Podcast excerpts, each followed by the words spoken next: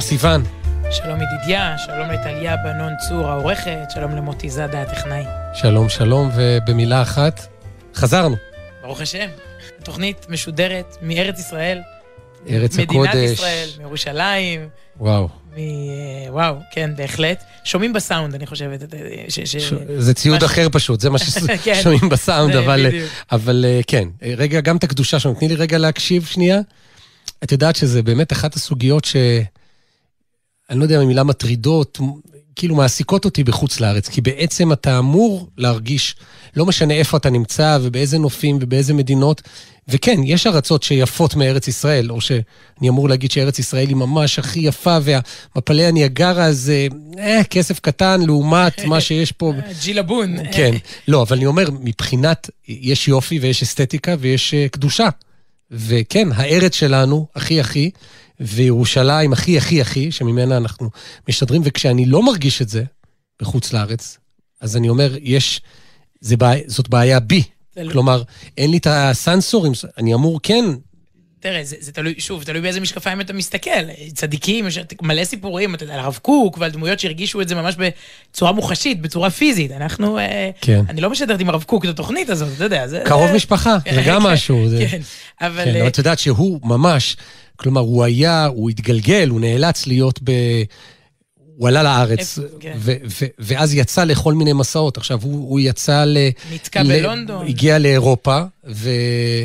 ונתקע שם, כי פרצה מלחמת העולם הראשונה, וזה כל מיני הסתבכויות, כי הוא היה נתין במקור, הוא היה מרוסיה, הוא פתאום הפך לאיזה צד במלחמה, והוא סתם הגיע לאיזה ביקור, והוא נתקע שם הרבה זמן, הוא היה רב של קהילה ב- בלונדון, והתנאי שלו היה, זאת אומרת, כבר הציעו לו עבודה, והוא באמת נאלץ להיות שם, אבל הוא אמר, ברגע שאני אוכל, אני אחזור, והוא גם היה בארצות הברית, והוא היה בשוויץ, אמרנו אירופה, אבל כשהוא חזר לארץ מאחד המס... המסעות האלה, אני חושב שזה... זה, זה, לא סתם מאחד המסעות, אלא משוויץ, ואז ב...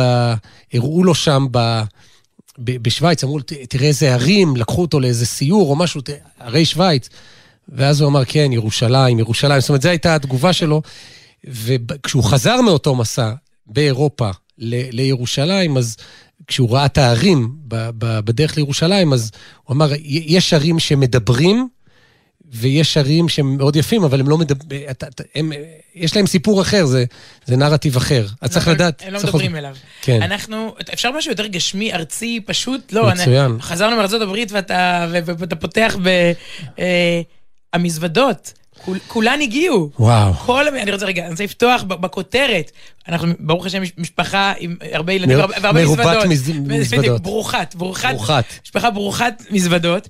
אחרי כזאת תקופה, אחרי קיץ שלם בארצות הברית, ו- וטרולים, ותיקים, ושקיות, ותיק, ו- ותיקים שלוקחים על הגב כדי שהמזוודה לא תעבור את המשקל, וברוך השם, הכל הגיע.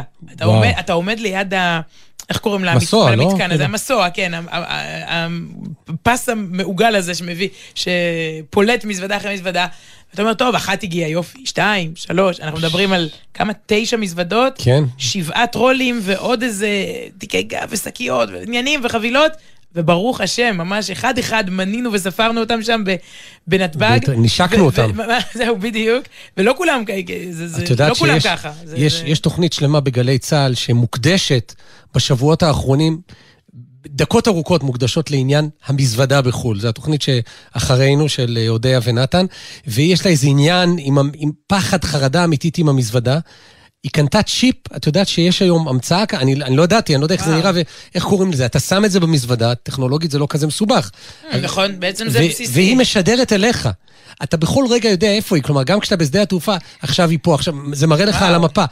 אתה מתרחק מהמלון, היא במלון, יש איזה קשר, חוט, חוט, איך זה, חוט, אתה, זה, זה כאילו קשר בא להינתק, וזה באמת נהיה עניין.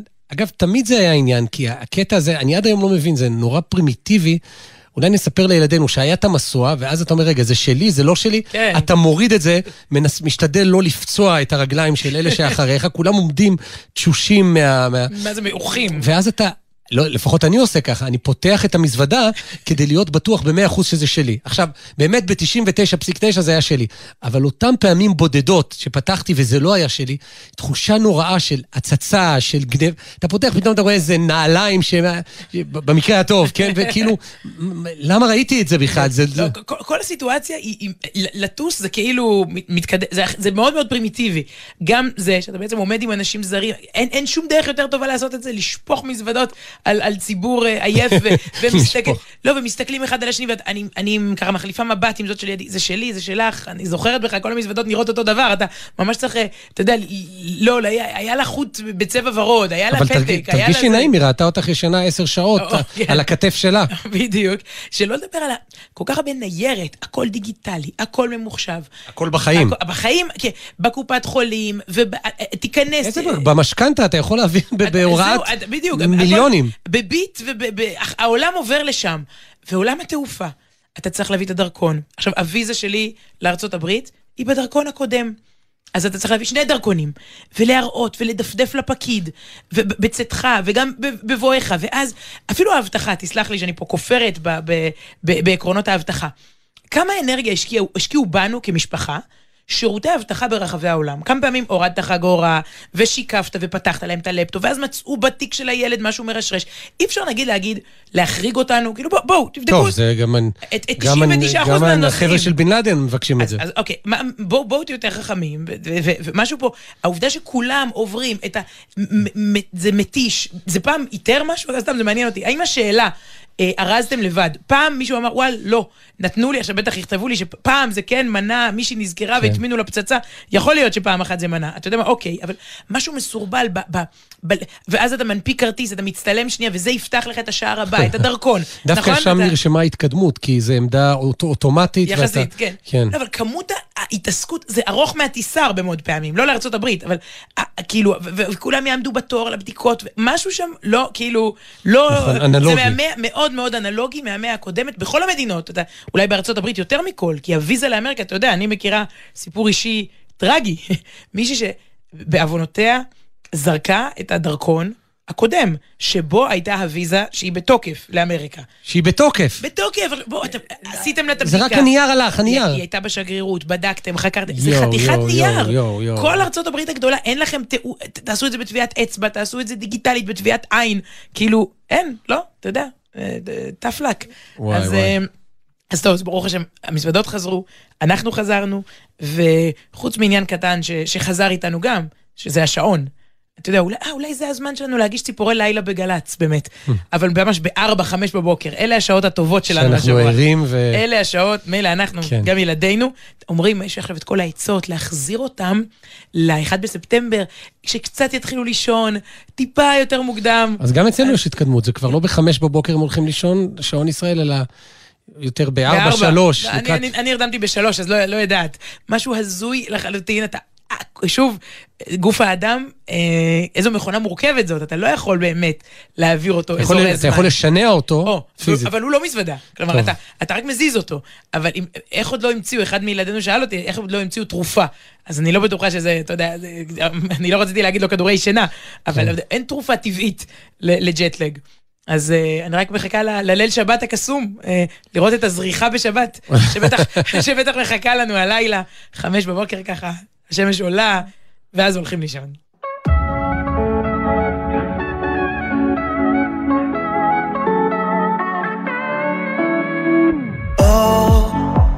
בבוקר, על אגם רחוק זוכרת, כן, אני זוכרת, ולא אחדל ולא אשתוק. אור שמבשרת ההשכמה והזריחה זוכרת רק לראות עוד פעם, יותר מזה איני צריכה.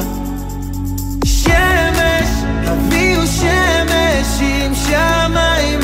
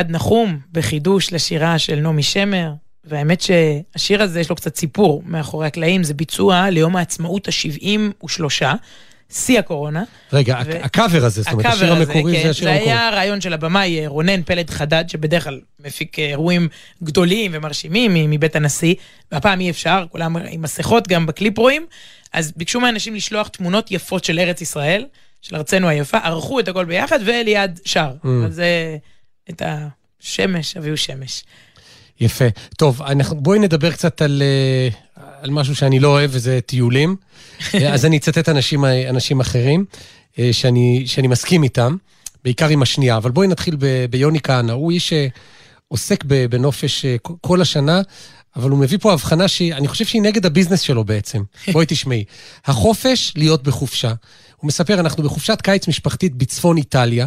שלשום לקחנו את הילדים לפארק השעשועים הענק גרדלנד. הפארק היה מפוצץ באלפי אנשים.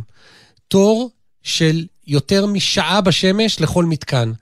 יום שלם, 500 יורו, והספקנו בקושי שניים וחצי מתקנים. אתמול, זה היה שלשום, כן? אתמול בחרנו ליהנות על שפת אגם גרדה.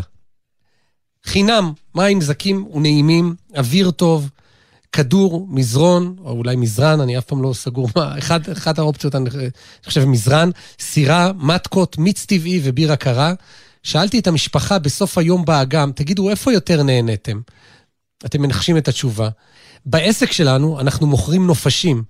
הרבה פעמים אני פוגש לקוחות שמתבלבלים בין לקנות חופשה, לקנות חופשה, לבין לצאת לחופש. חופש זה כפתור במוח שאי אפשר לקנות אותו. טיסה, מלון, אוכל טוב, אטרקציות וטיולים הם כלים טובים שמאפשרים למוח לצאת לחופש, אבל זה עדיין רק המסגרת. כלום לא יעזור בלי הפעולה הקטנה הזאת בראש, בלי נטרול הרעשים וחירות הנפש. כמה כסף שנשקיע בנופש זה עדיין לא ייתן לנו חופש. יוני כהנא. יפה ומאוד מאוד נכון. אה, ונכון גם, כלומר הפוך, אפשר לשלם... בתור אחת שמעולם לא לחצה על לא כפתור. החופש. חיכיתי שתגיד. ואני בתור אחד שלא לחץ על הנופש גם. חיכיתי, שתגיד, לא. כי אפשר באמת, והרבה פעמים, בחו"ל, אני מאוד במצב של עבודה ואינטנסיבי והרצאות, ובארץ, אני אתן לך דוגמה השבוע, אפשר לקחת אחד מהילדים, אפילו לא את כל הילדים, אחד מהילדים, לשעה, שים לב, לא גרדלנד ולא אגם גרדה. מחנה יהודלנד, שמעת? ברחוב אה, יפו. בטח. ברחוב יפו, קרוב לבית שלנו, חינם, או שאתה קונה איזה משהו בשוק. ו- אבל להחליט שזה עכשיו זמן שמנטרלים מסכות. תודעת, תודעת. תודעה, בדיוק, התודעה, הצ'יפ הזה. עכשיו אני איתו זמן איכות, שעה במחנה יהודה. יכול לפעמים להיות יותר אפקטיבי משבוע בדובאי. ואימא שלך, שהיא מנחת הורים, מספרת שבאחת השנים, באחת הקבוצות, אה, הייתה אצלה אה, משפחה, שהייתה עמידה ביותר אפילו, וירדה מנכסיה. אה, היה איזה עסק משפחתי, והמשפחה ירדה מנכסיה. בכל קיץ היו אטרקציות, ובילויים, וחופש, וכל חופש זה הבעיה כשמתחילים, הוא צריך להתחרות בקודם. כאילו, זה כבר עשינו, אז, אז צריך להגביה את הרף ולהגביר את האטרקציות. והשנה אי אפשר, באמת, הילדים הבינו שזה לא המצב הכלכלי הרגיל. והם הכינו כריכים, ערב אחד, ויצאו לגינה, ליד הבית. וואלה. והם אמרו שזו הייתה אחת, אחת השנים שהילדים לא ישכחו לטובה, לא יכולים גם לא לשכוח לרעה. נהנו מזה מאוד, מהפשטות, זה אחד הדברים שהכי חסרים בימינו, הפשטות. אז שוב, אני לא עושה אידיאליזציה, ובטח שמשפחה יכולה להתפנק ולצאת ולבלות, אבל, אבל יש, יש משהו, ב, ב, להפעיל את הכפתור של החופש, זה, זה לא עניין של כסף. כן, תראי, אמרתי לך, עם הטקסט השני, אני הרבה יותר שלם, הרבה יותר מתחבר, וזה מעניין. אה, טלי כהן שלחה, אני לא יודע מי, אבל היא שלחה לחברות שלה או לאיזשהו מעגל אה, חברתי אה, בסלולרי, תמונה של משפחה, תמונה יפה כזאת של משפחה על הירדן, וכולם מחייכים, והמים מפקים, והשמש... בקיצור, יצאה ידי חובה, זה מה שאתה אמור לעשות בימים אלה, נכון? או, אבל... אבל לתמונה המקסימה הזאת והמשפחתית המלבבת צורף טקסט, והיא כתבה כך: בתמונה משפחה שטה במימי הירדן הצלולים, תחת שמי הקיץ התכולים. חופשה למופת. אבל אל תאמינו לתמונה. בכל רגע נתון, אחד הילדים מתלונן, סלש, בכה, על צבע המשוטים, על המקום שלו בסירה, על זה שלא נותנים לו לחתור, על זה שכן נותנים לו לחתור, או, בדיוק זה. על זה שהוא נרטב, על חגורת ההצלה, על זה שהוא לא נרטב מספיק, על זה שחותרים חזק, על זה שחותרים חלש. היא הייתה בסירה שלנו? רציתי להגיד שכאילו כל, כל שורה פה, זה, אני ממש כאילו מהנהן, חותר בהתלהבות. על זה שנתקענו, על זה שהעלים נגעו בנו, זה, זה אנחנו. מכירה את העלים האלה. על זה אישית, על זה שלא עוצרים, על זה שעוד לא מסתובבים, על זה ש, שכן מסתובבים. וגם ההורים איבדו את הסבלנות פה ושם. אבל העיקר, בסוף, כשהדודה הנחמדה מהסירה ממול הפנתה את המצלמה, כולנו מחייכים, וזו התמונה שאתם רואים, זה כל כך נכון.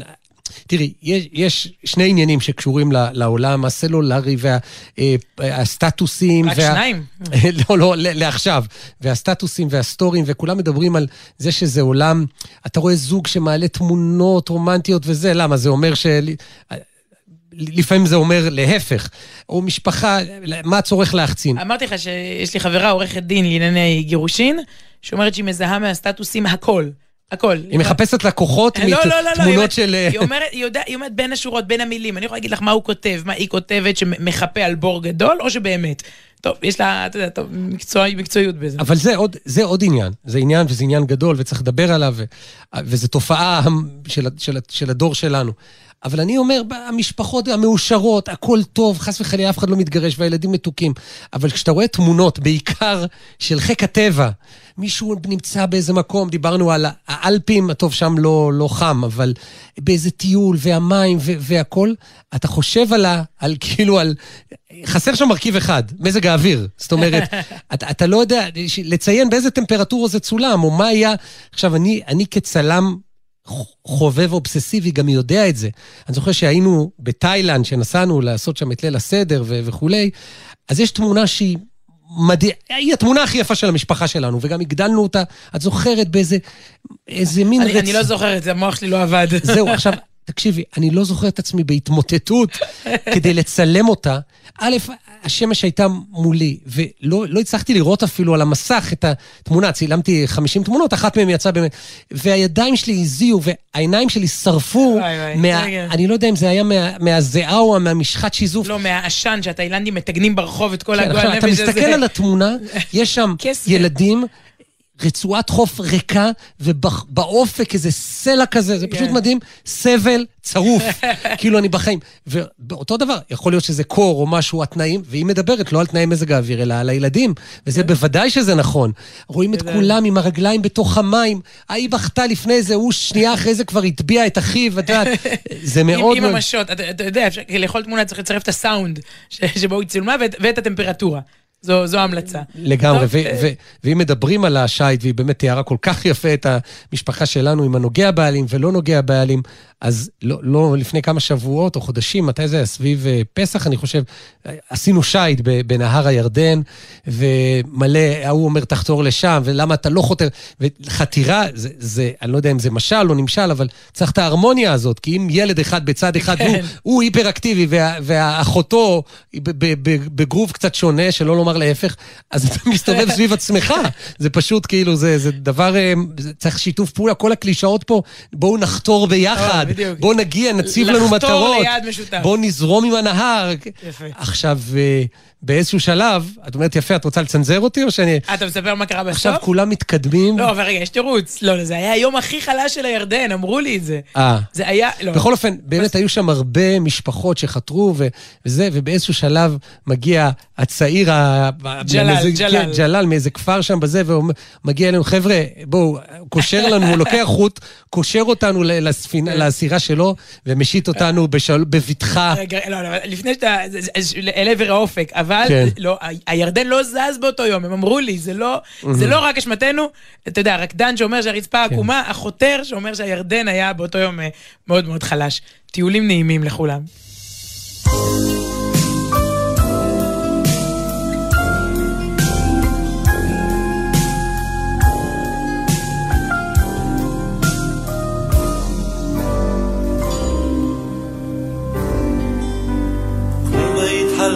בארץ, בתרמיל ובמקל, וודאי תפגוש בדרך שוב את ארץ ישראל. יחבקו אותך דרכיה של הארץ הטובה, היא תקרא אותך אליה כמו אל ארץ אהבה. זאת אכן אותה הארץ, זאת אותה האדמה, ואותה פיסת הסלע הנצרבת בחמה, ומתחת לאספלט לבנייני הראווה, מסתתרת המולדת, ביישנית וענווה.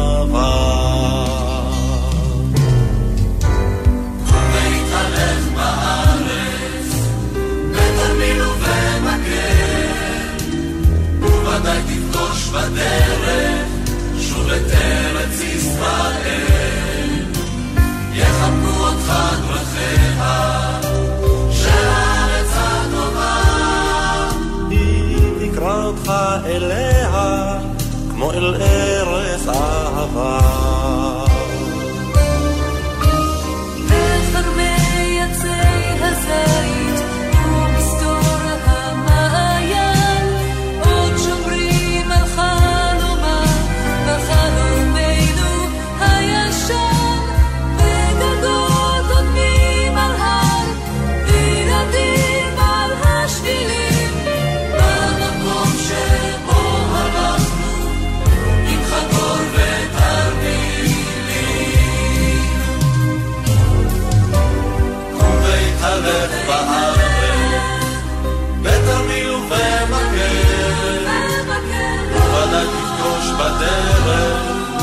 את ארץ ישראל.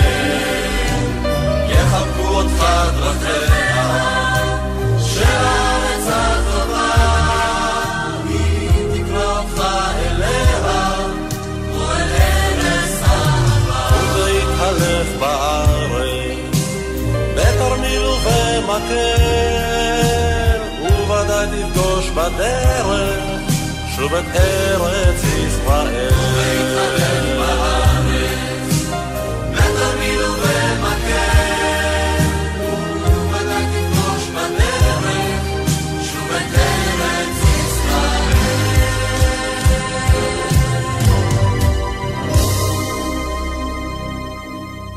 אבי מילוא סיים uh, תפקידו בשירות הדיפלומטי בישראל, שעבר uh, שגריר ברומניה ועוד הרבה תפקידים, וכתב מאמר, הבת שלו שלחה לנו אותו, מזווית דיפלומטית כשרותית, אם אפשר לקרוא לזה כך, מעניין, רגע, כתובת המייל שלנו לבנות של אה, דיפלומטים. דיפלומטים או- או של אנשים אחרים שכותבים טקסטים אה, מעניינים, כן. בנות שלהם או הם עצמם, זה סוף שבוע, במילה אחת, בג'ימל.קום. סוף אני שבוע- דואג פשוט לתוכניות הבאות. גם. סוף שבוע בג'ימל.קום. עכשיו דברי. גם כל המטיילים הזועמים שהולכים אה, להגיב ל- לאייטם הקודם, אתה יודע. כאילו, מה, אתה- נפגעו בשם מזג האוויר? לא, אתה טיול, טיולופוב, בגדול אתה, אתה כן. טיולופוב. זה, הנה, גמרת, הנה, כבר מסיימים עוד מעט, ואתה בלי, לא, לא, לא לטיול יצאנו ולא כלנית מצאנו. הצלחת עוד קיץ, חמקת מה- מהמימיות של, של ההורים שלי.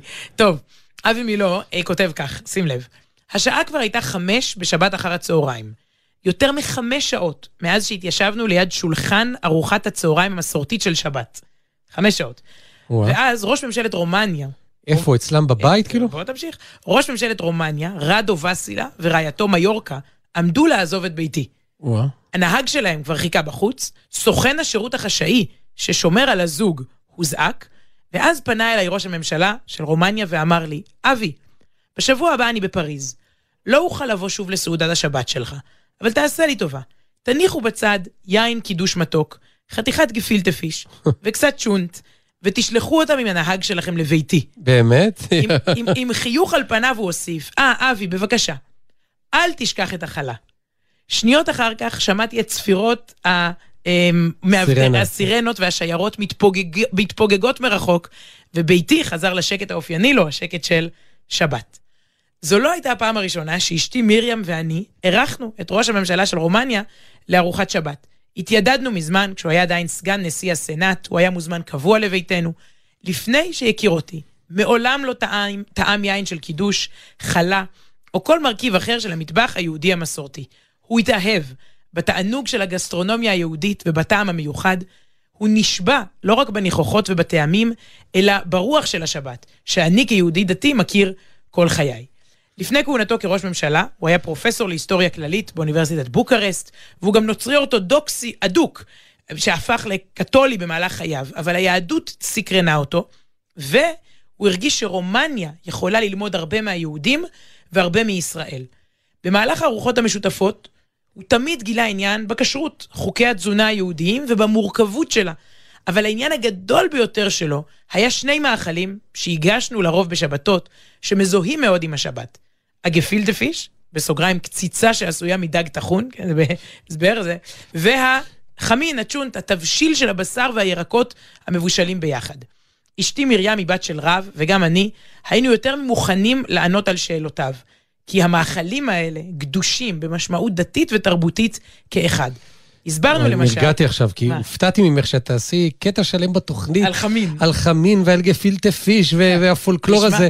אז אני- זה- אני- עכשיו אני רגוע. אם שיש- זה מה שיגרום לראש ממשלת רומניה להצביע בעדנו באו"ם, אני, אני גם נכין את החמין הזה. הסברנו לו ששני המאכלים האלה הוכנו מכורח הנסיבות.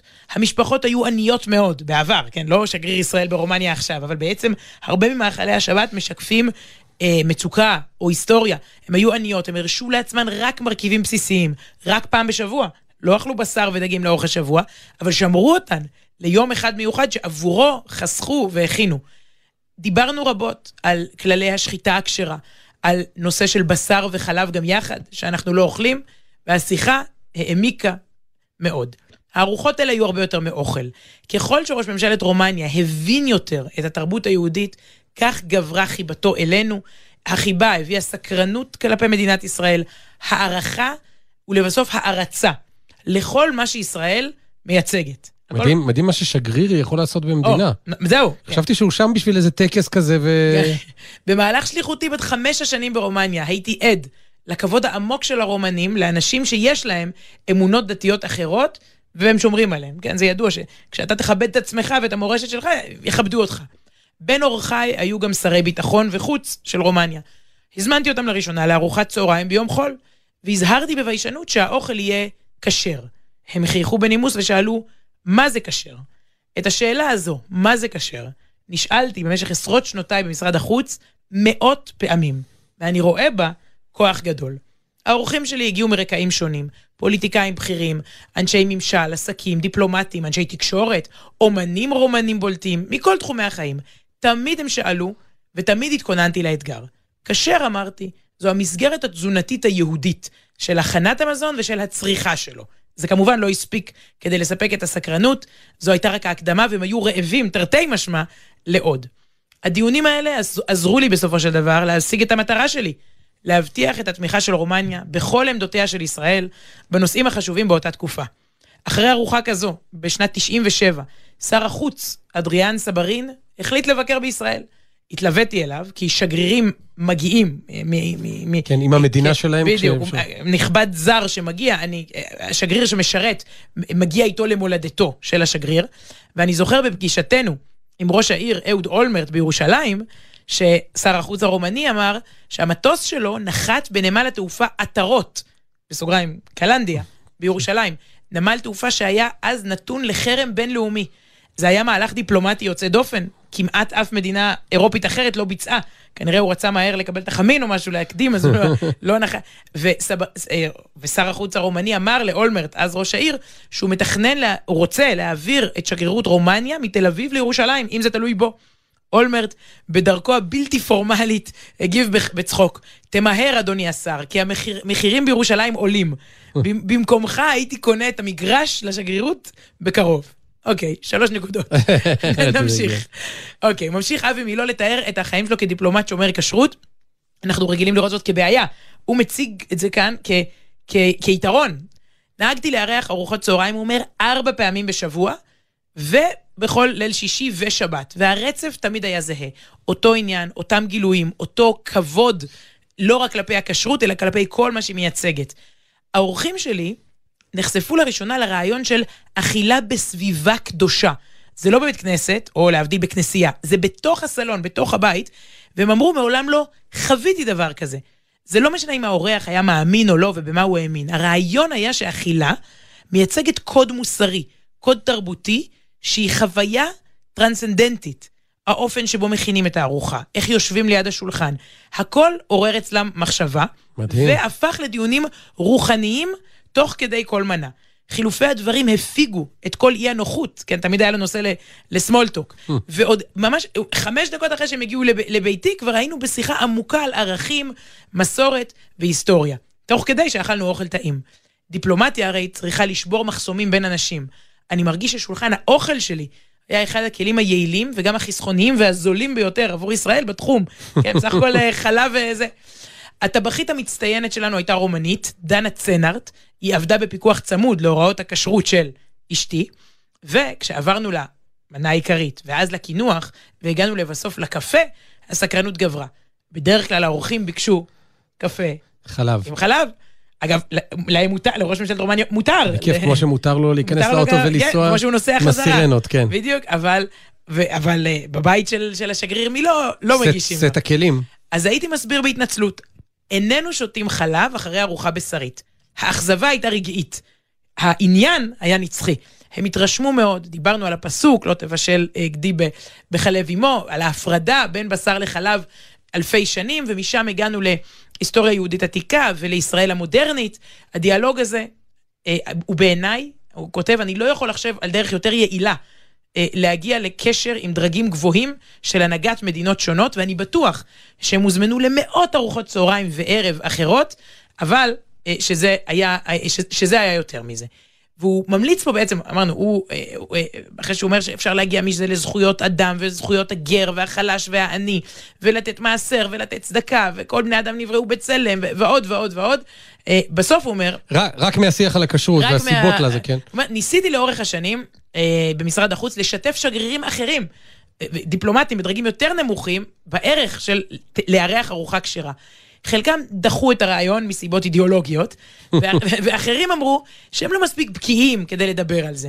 מי שקיבל את העצה שלי ראה שליישם את הרעיונות אה, אה, אה, אה, מביא לתוצאות שתיארתי. מדהים.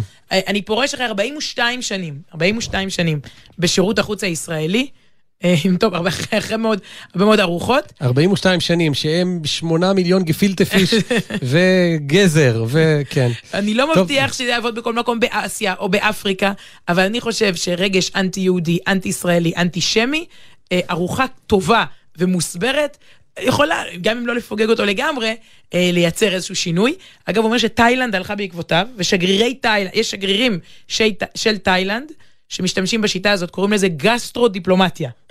גסטרו-דיפלומטיה, ושגרירים של תאילנד מקבלים ידע על אוכל תאילנדי מסורתי, ומנסים גם הם, כן, דרך רק- זה, ל- זה- להסביר על המורשת רק שלהם. לא מומלץ ליהודים לאכול אוכל תאילנדי מסורתי. טוב, את זוכרת לסיום, כן. אה, רגע, זה לסיום או ש...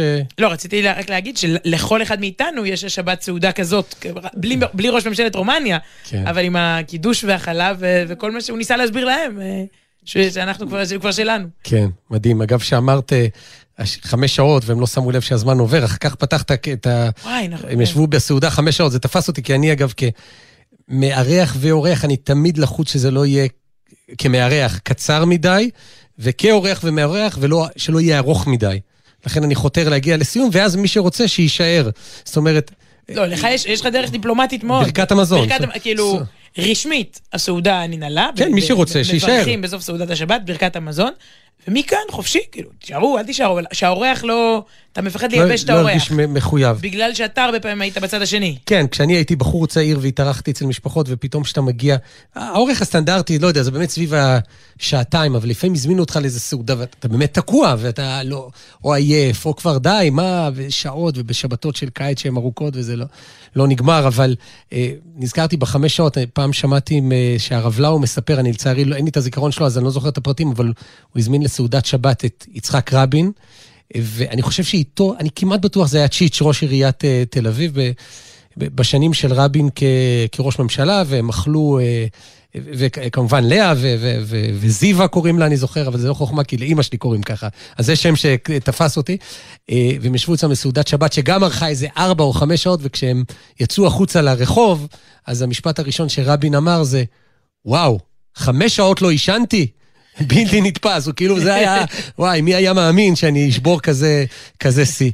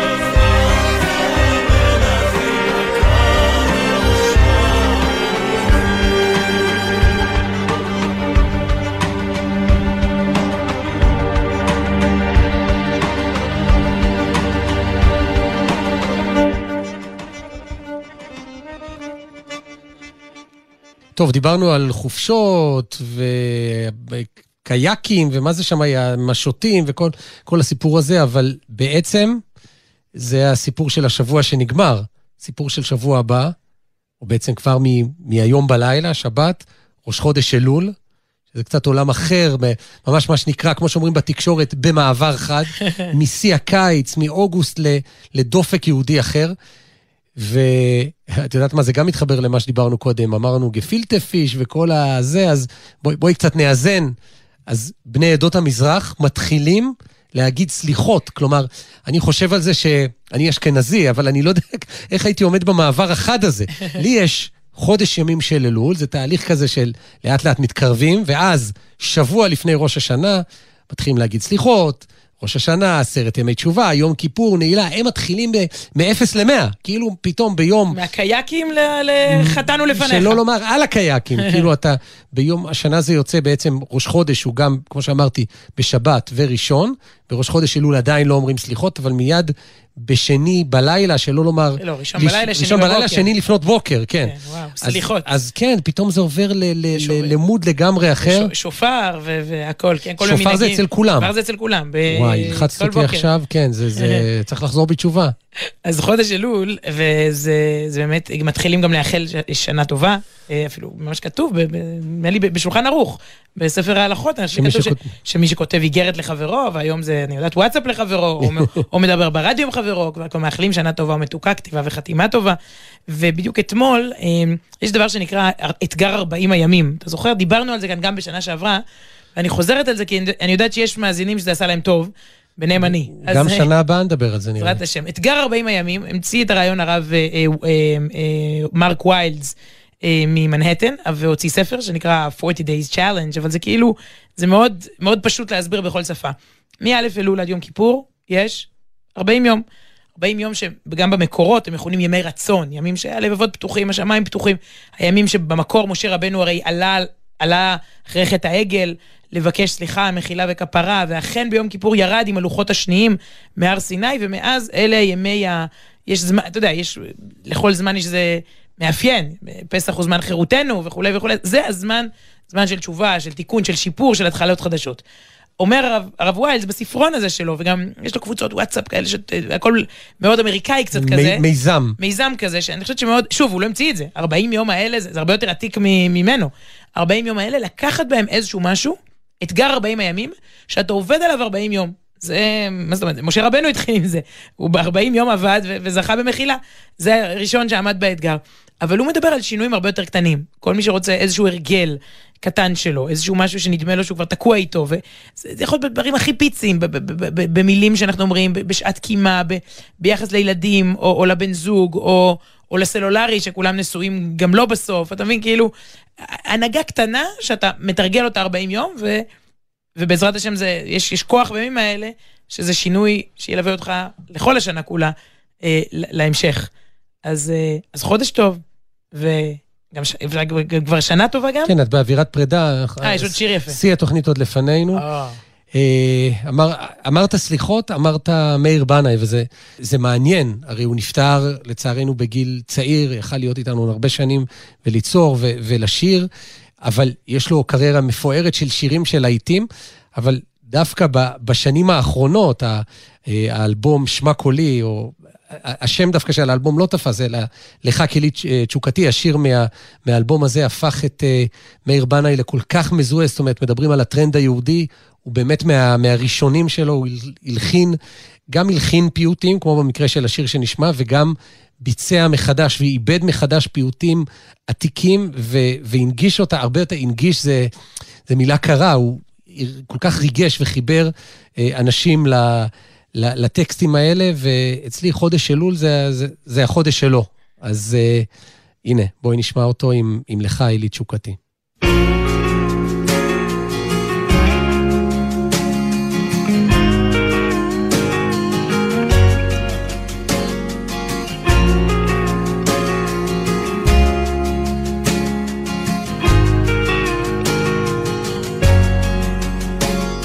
לך תשוקתי וכך אשקי. באהבתי. לך ליבי. וכליותיי לך רוחי ונשמעתי. לך ידיי. לך רגליי. וממחי תכונתי. לך עצמי לך דמי ואורי עם גווייתי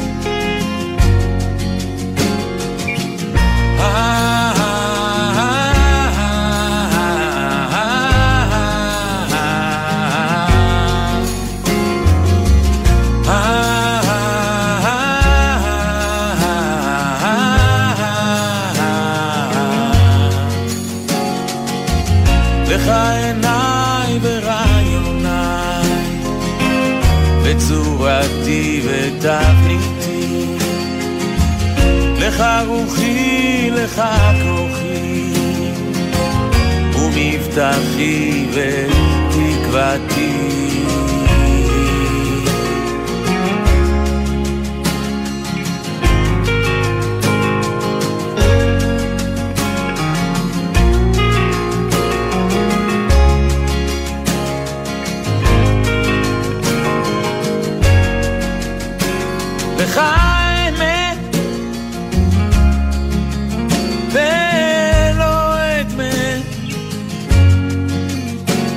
עדי תאיר את אפלתי לך אזעק. לך אדבק. עדי שובי. לאדמתי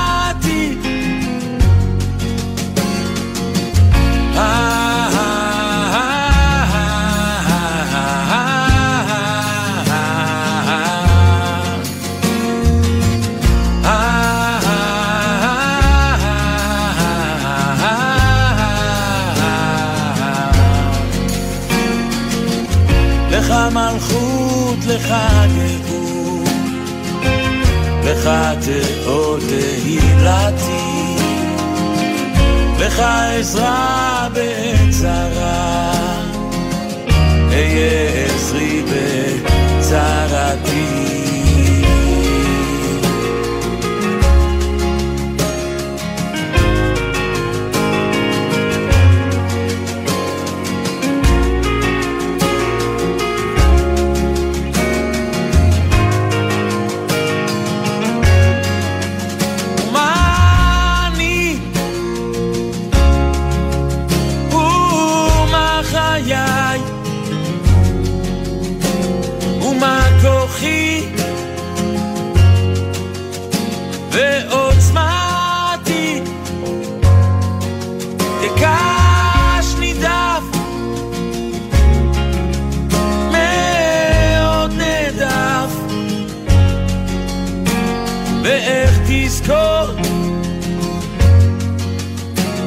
enxugar.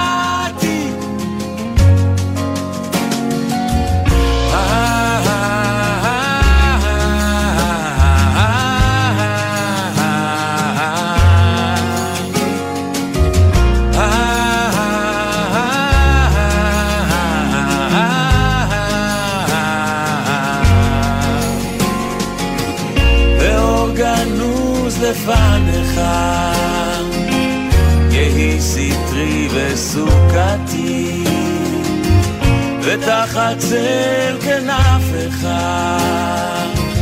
תנענע את מחיצתי